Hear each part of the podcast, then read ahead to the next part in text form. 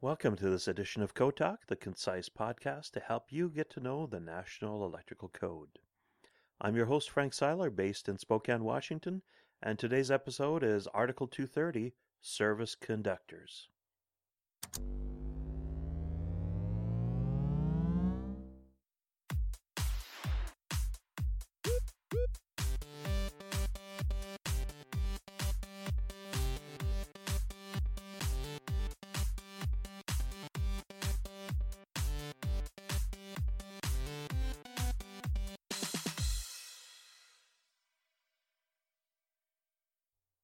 So it's time to focus on installation requirements for service conductors. If you're just tuning in midstream, the two previous episodes talked about Article 230 in general, with a focus on definitions that are pertinent to this article, and the last episode focused on the equipment side of things. Now, because service conductors are not really electrically protected, we treat them with an abundance of caution. We give them a lot of physical protection, but they have not been electrically protected yet. Overcurrent protection, grounding, and bonding, that hasn't happened to them yet. And so, for this reason, 230.3 says service conductors for one structure can't pass through the interior of another. We can't put unprotected conductors through one building to feed another. Now, to identify a service conductor, we first have to determine whether the distribution point that we're working with is on the line side, that is the service side, or the load side, or the premises side of a disconnect. Conductors and equipment on the load side or the downstream side of a, a service breaker or a set of fuses, uh, they're not service conductors. These are feeders or perhaps even branch circuits. They're covered by Articles 215, 225, and 210 not Article 230. And so we're looking at the conductors that are ahead of the first overcurrent device between the utility and us. And to understand where service conductors begin, it's important to know what the service point is. That is, it's the point of connection between the premises wiring and the utility supply conductors. Article 100 tells us that service conductors run from the service point to the service disconnecting means. That is the service equipment, not the meter. It's where the first breaker or set of fuses lives. And we have to keep in mind that service entrance conductors may be either overhead with a service drop or underground with a service lateral. Then the question comes up what constitutes an outside conductor? The requirements that we have in Article 230 for a conductor that is inside differs from those that are on the outside. And the problem here is that the distinction between inside and outside, as defined in the NEC, might be different than we might think of in our heads. It might not fit the ideas that we have when it comes to what we would consider inside and outside of the building envelope. In other words, a conductor might physically be inside of the building's footprint, but be considered outside by the code. How is that? Well, here's how the NEC answers. In 230.6, it says a conductor is considered to be outside of a building when installed under at least two inches of concrete beneath a structure, or within a structure in a raceway that is encased in at least two inches of concrete or brick, or in a vault that meets the construction requirements of Article 450, Part 3. A transformer vault. Or in a conduit under not less than 18 inches of earth beneath the structure. And just a side note, conduit is a specific type of raceway. If the name of the article contains the word conduit, then that's a conduit. EMT, for example, is not a conduit. That's electrical metallic tubing. Tubing is not a conduit. It is a raceway, but not a conduit. So it has to be in conduit under not less than 18 inches, of earth beneath a structure. We also find a requirement there that says if moisture could enter through an underground raceway and come in contact with live parts, the raceway must be sealed or plugged. 300.5g give us some additional direction there. An example would be service equipment located at the bottom of a hill with underground service laterals that are supplied from the top of the hill. You have to remember that usually we're not playing plumber. Our underground conduits tend to be porous at times. The joints are porous. It doesn't matter how much blue glue we use with the PVC, or if it's threaded conduit, we certainly wouldn't be putting pipe dope or uh, or Teflon tape or anything like that on there because we need it to be electrically continuous.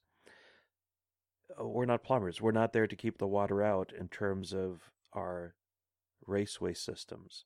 And so where we have the ability for moisture to enter, we have to provide a sealing method. And the sealing method can be duct seal, it can be various types of uh, uh, sealing compounds. There are several companies out there that make a silicon like product that can be used, but it is such that it doesn't bond to the raceway or to the cables or conductors. It's kind of like a, a plug, kind of like a cork, and it works really, really well. On that note, too, if we have something that comes in overhead, perhaps a uh, a raceway that comes along the side of the house into an LB and then goes into a panel.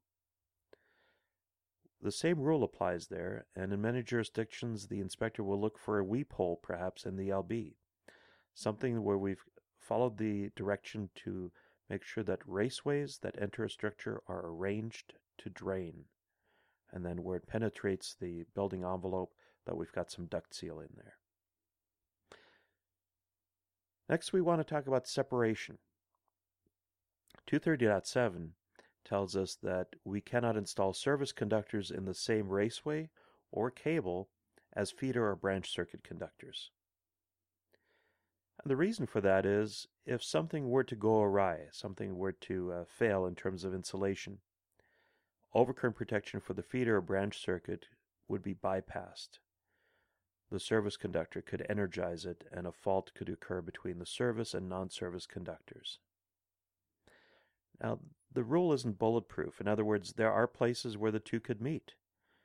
In a service panel, for example, we have both unprotected and protected conductors in the same service enclosure.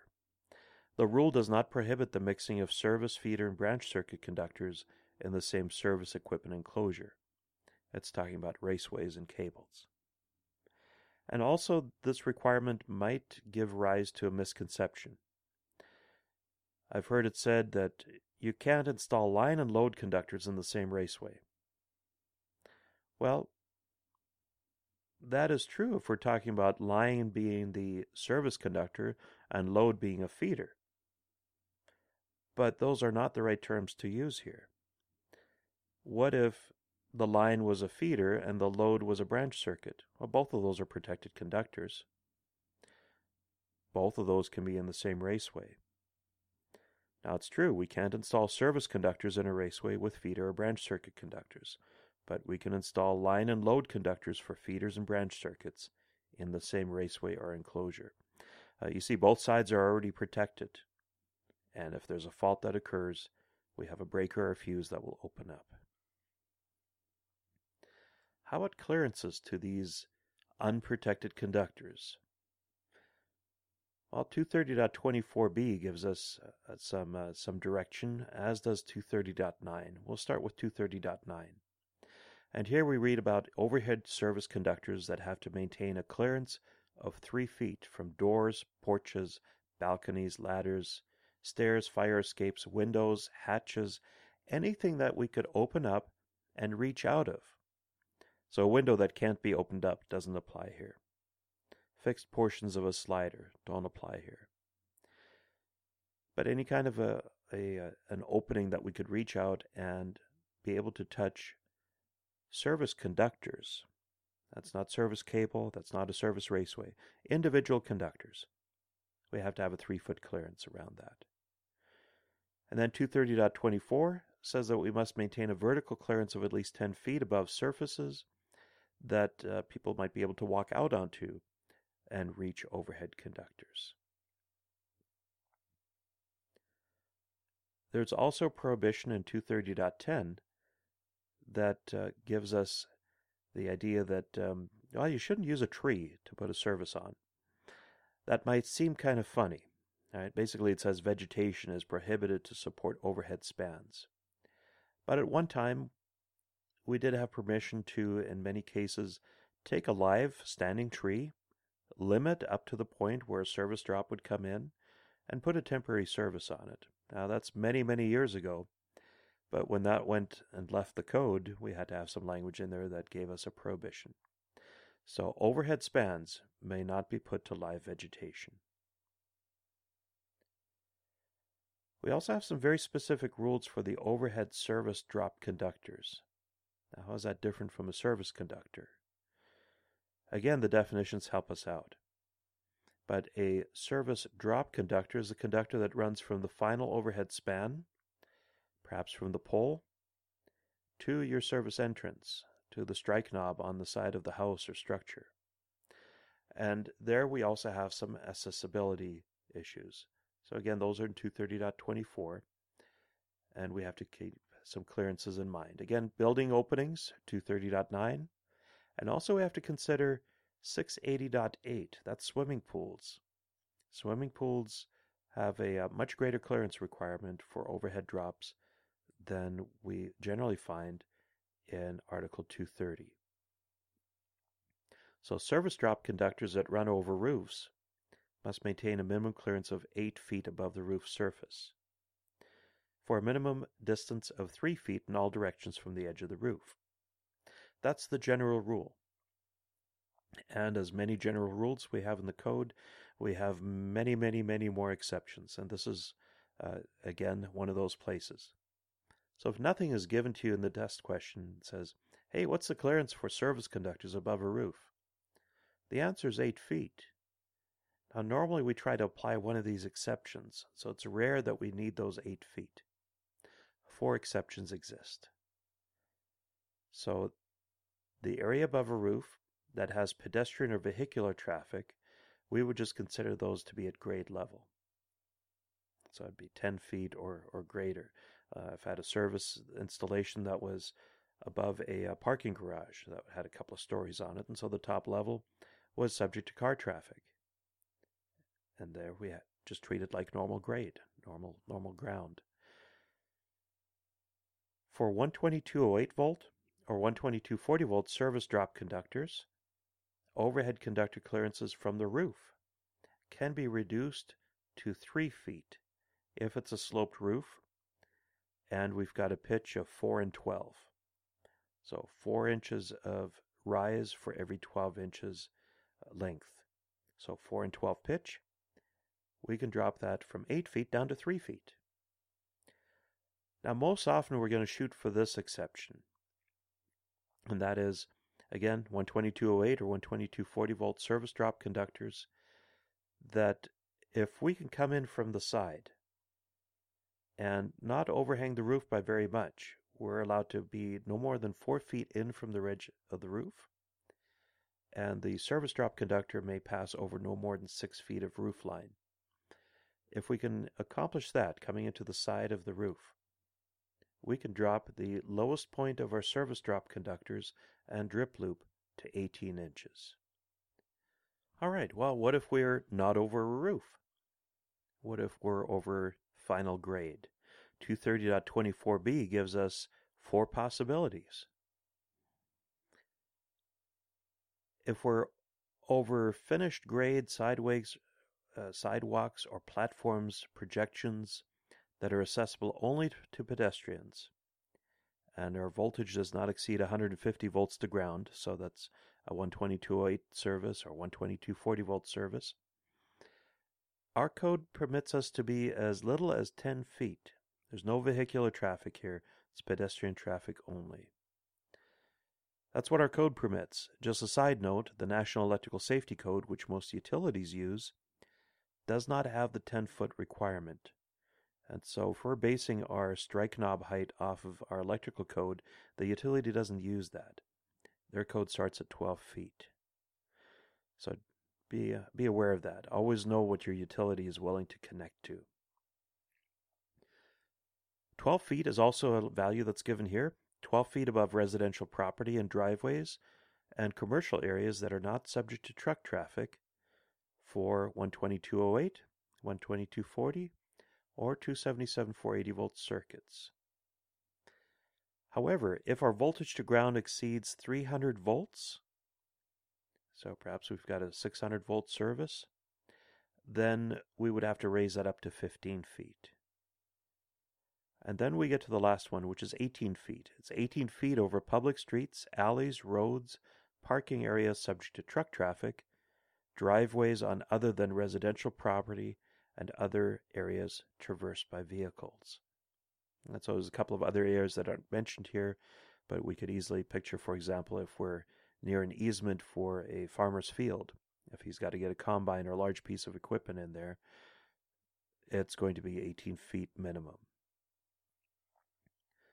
The attachment for these overhead conductors has to be located at least 10 feet above finished grade and has to be located so that the minimum service conductor clearance that we just talked about can be maintained.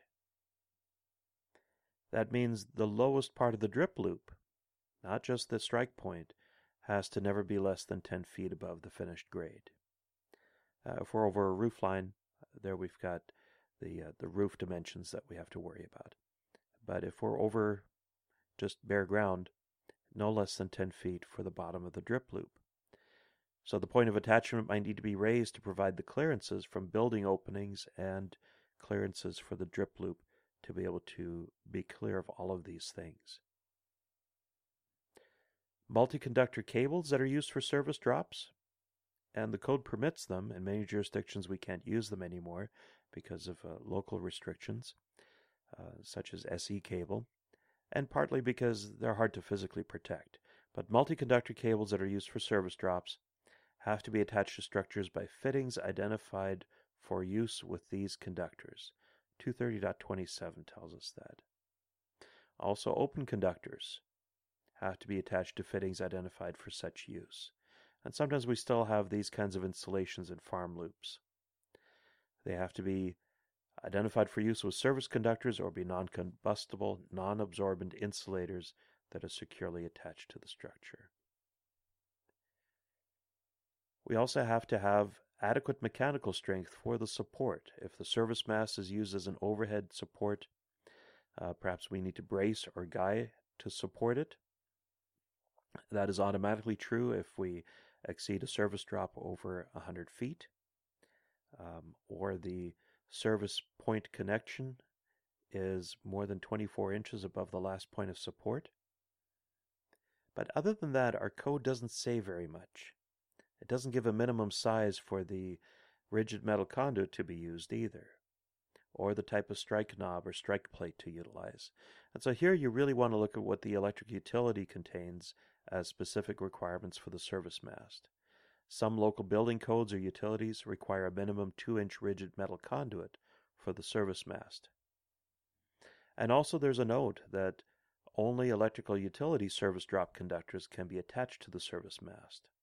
810.12, 820.44 also specify that aerial cables for radio, TV, cable TV cannot be attached to the electrical service mast. 810.12 prohibits an antenna from being attached to the service mast.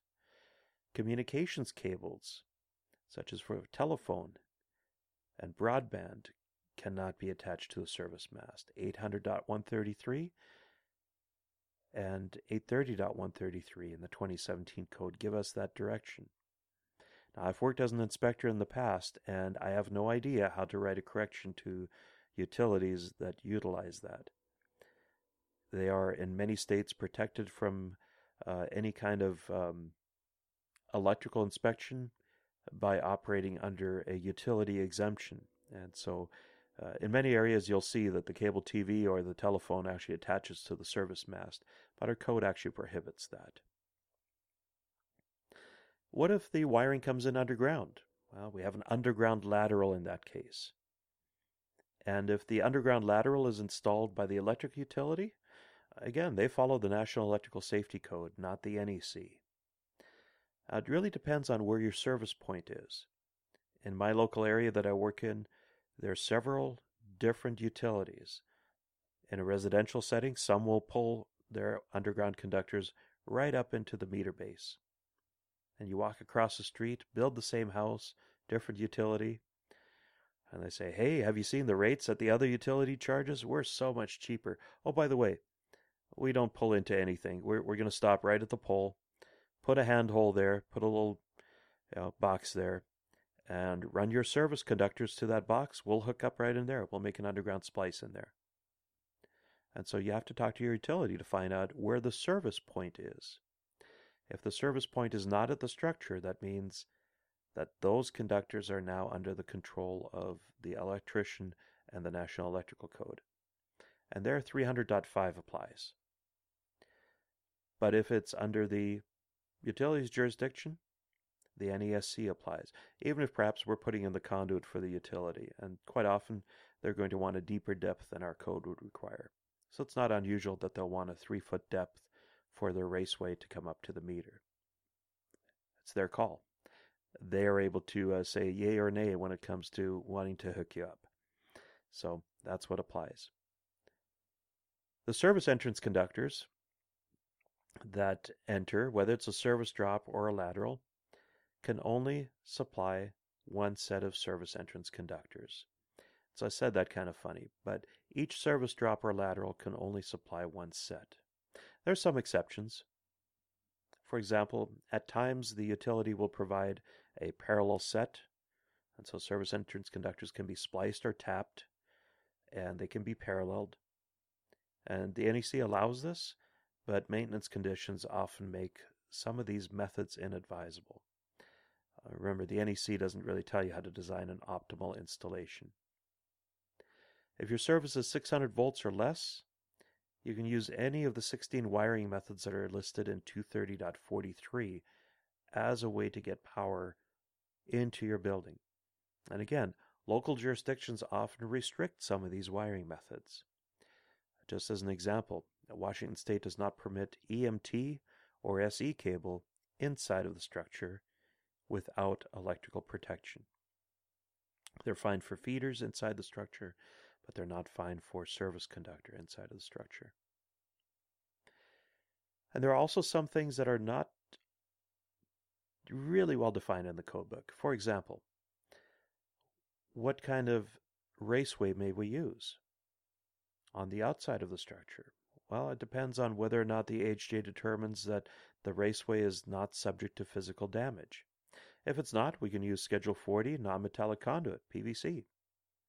Otherwise, if it is subject to physical damage, and in many cases outside it might be, we have a choice of rigid metal conduit, IMC, rigid nonmetallic conduit Schedule 80, which is identified for uh, areas that are subject to physical damage, electrical metallic tubing, and again, here you want to do that with a grain of salt because if it's at grade level, that's the, not really the best uh, best material. If it's on the structure above grade level, it may be okay. Or whatever other means are acceptable to the authority having jurisdiction. And so in some cases, there are installations where to protect a service from physical damage or the service conductors, you might even have to mechanically protect the raceways. I remember one time, uh, another inspector and myself, we did a final on a building that um, was a place of assembly, had the service on the back side of the building, raceways coming up, switchgear on the back of the structure. And the way that the uh, handicap access parking was designed, there was no curb stop. In other words, you could drive your car directly into the switchgear and into the Schedule 80 PVC conduits that came up.